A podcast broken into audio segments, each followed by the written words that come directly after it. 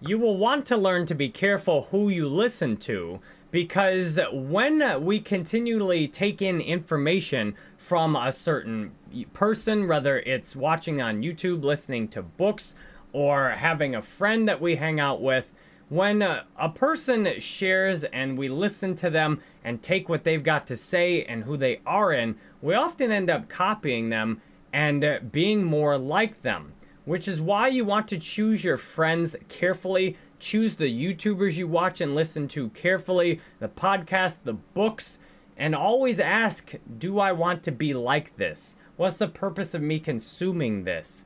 Is this person someone I would like to be like. My goal in creating my videos is to share myself with you so that if you want to, you can be more like me. I have a wonderful life. I'm extremely healthy.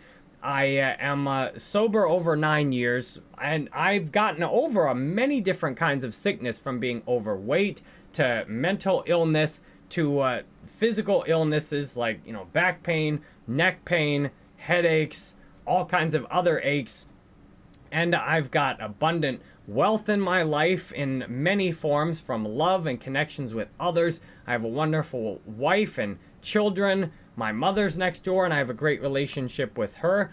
And uh, I uh, share my life and uh, teach you what I'm learning so that if you want a life like I've got, where everything works well, where I feel very empowered, where I love what I do for work, then uh, all you need to do is just keep coming back and listening to me and learning with me. I am very careful about who I listen to and learn from because I've noticed how suggestible I am. I've noticed that sometimes I've spent 10 or 15 hours listening to an audiobook that had bad information in it and got me off on uh, the took the wrong fork in the road. And I say wrong and bad, those are very relative. I'll give you an example. I listened to some book about making money where it's talking about just go for it, spend the money. And uh, I did. And maybe somebody else heard something different from that book. I heard from the book, you know, just go for it, hire the people, take the risk. And I blew myself up financially. In that particular year, 2019 when I got myself from the best financial situation I'd ever been in in 2018, where I actually had a positive net worth and had made hundreds of thousands in profit every year before that for several years. To 2019, I took a huge loss, like 60, 70,000 loss, and got myself in the worst financial position ever. I noticed that year I also took in some of the worst information I'd taken in. I listened to books from a, a, a podcast from a guy who'd been in prison from uh, scamming and swindling people financially. I listened to several other books about money that clearly were coming from a place of not enough, never enough. And uh, I took those misguided advice and uh, blew everything up. And uh, that's really driven home. However, one of the things I did learn is to be careful who you listen to. If you, uh, and uh, all of who you listen to somebody. If you listen to somebody, for example, I, being sober for nine years, I avoid uh, taking in any information about how great drinking is. I avoid hanging out with anybody who loves drinking. I even avoid being friends with people that are into drinking, even if they don't drink around me. Because if they have the idea that drinking is awesome and it's something that's fun, that may even get communicated on an unconscious level, even if we don't actually talk about it in little things they say and little things they do. And that's why programs like Alcoholics Anonymous can work very well on things like getting sober. Because if you listen to people every day talking about how great it is to be sober, tools you can use to stay sober, it reprograms your mind. And that's why I see so many people that relapse. They go to Alcoholics Anonymous, they're listening to people who stay sober, and then they stop going to AA, and what do they do? They're back listening to people who love drinking. They're watching TV programs and movies showing drinking. They're back programmed into drinking again, and so they drink. What I've noticed is that if what I want to do is different from the information I'm taking in, that will produce conflict and discomfort. And if I've done something different in the past than I want to do today, there's just a certain level of discomfort sometimes to make that change. Like after 11 years of drinking, deciding that I want to be sober, it took a while and it took a lot of support and a lot of reprogramming and choosing to listen to people who were sober tell me how to stay sober. Just like when I started drinking, I listened to people who knew how to drink and they taught me how to drink. So, one of the biggest places of power you have in your life is who you choose to listen to, who you choose to have as friends, family, coworkers, where you work. Where you work can be a huge impact on your personality. I see people that struggle to make any real change in their life because they work with a bunch of people that sit around and whine and complain and are broke and don't like their life. And if you hang out for 40 hours a week with these kind of people, it's going to be difficult for you to do something else. One of the best results of hanging out with people you don't want to be like and listening to people you don't want to be like is that it gives you motivation to make real change and to be around people who have what you want. Just like when I went to AA, surrounding myself with people who want to be sober instead of surrounding myself with people who wanted to get drunk. And every little change you make in who you listen to can have a big impact, which is why I am careful about what I take in and who I listen to because then that's what I have to share out here. I avoid any kind of advertising as well because I know it works. I pay for YouTube Premium because I don't want to see ads selling me on stuff I don't need. I don't want to have my time wasted eh, through an advertiser trying to condition me to like something and want something that I have no need for once you see how easily you can be influenced, then uh, the choices you have come down to well, should I hang out with this person or not? Well, it depends. For example, if you want to be sober, you should not be hanging around at bars with people who are drinking. That's a choice that you don't really care about being sober. You should go to hang out with people who are sober and appreciate being sober. If you want to be wealthy, you should avoid hanging out with people who are broke.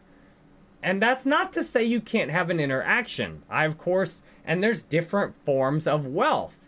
I have a homeless friend that I give him 20 bucks every time I see him, and I've sat down and talked with him sometimes, sometimes for 30 minutes or an hour at once. And uh, what I pulled out of his life is time wealth. While he may financially not have much wealth, he has an absolute abundance of time wealth. He is free to do whatever he wants, go wherever he wants all day.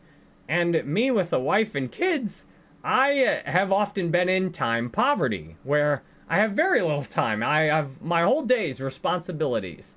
There's, and if I'm not in this spot at this time, somebody is disappointed or confused or wondering where the heck I am. And you can choose to intentionally look at and learn from somebody in just one aspect, but you still have to be careful. That's why I don't hang out with my homeless friend all the time. Because, I mean, if I hung out with him all the time, I might have a higher chance of being homeless. This is why in high school, middle school, even, your parents told you to be careful who you pick for friends. And what I've done is I've let go of friends that I don't want to be like them where I don't want to have their lives. I don't want to think how they think. I don't want to act how they act. If you are, and I keep people in my friendships, in my circles that I respect, that I'm proud of, that I want to be like, that I want to learn from. And uh, that has helped me become the person that I love being and I'm really happy with. So I've made this today with the hope that you can see the importance of taking inventory of everybody in your life. And uh, you can ask about other people in your life. You can ask your mom, like, hey, do you think this person I'm dating is good for me? Or do you think this job is good for me? Because you might not know what to do, for example, if you've got a job that sucks and you're, in terms of you're stuck working with a bunch of broke people who hate their lives and bring you down you might convince yourself that you have to essentially save money and work until you can leave there and be ready to go. But ironically, the longer you stay in a position like that, you're actually further conditioning yourself to not succeed because if you hang out with broke people all day, you're likely to be a broke person too.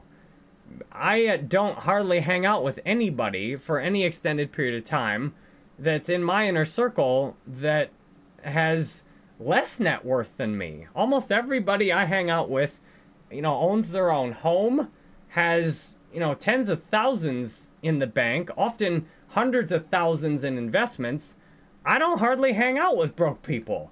I occasionally it you can get away with having maybe like one broke friend and especially if you look at them and learn from them like, "Oh, I see what you do with money and I I don't want to be like that."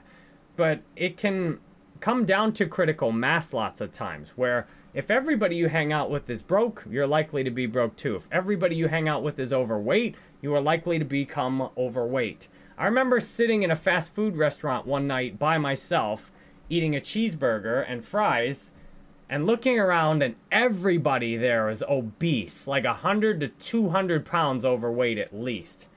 I'm sitting there thinking, logic dictates that if you eat where overweight people eat, you are overweight or you're going to be overweight.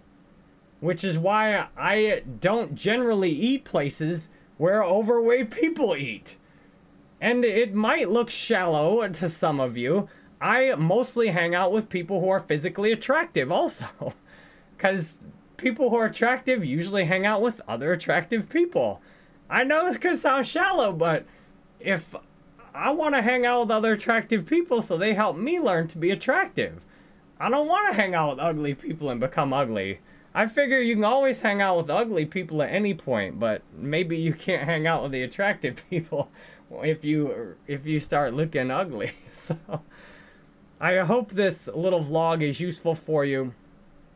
It's it's a good practice for me in just showing up and trying to be useful instead of trying to think of like the perfect viral video I could make with the best thumbnail, it's like, can I maybe just share something useful for you today that's really useful in my life? I trust if you appreciate these vlogs, you'll come back, watch more of them. I'm intending to put one out each day on my Jerry Banfield main channel and my podcast, and I recorded this live on Twitch. So, love you. Hope this was helpful. See you tomorrow.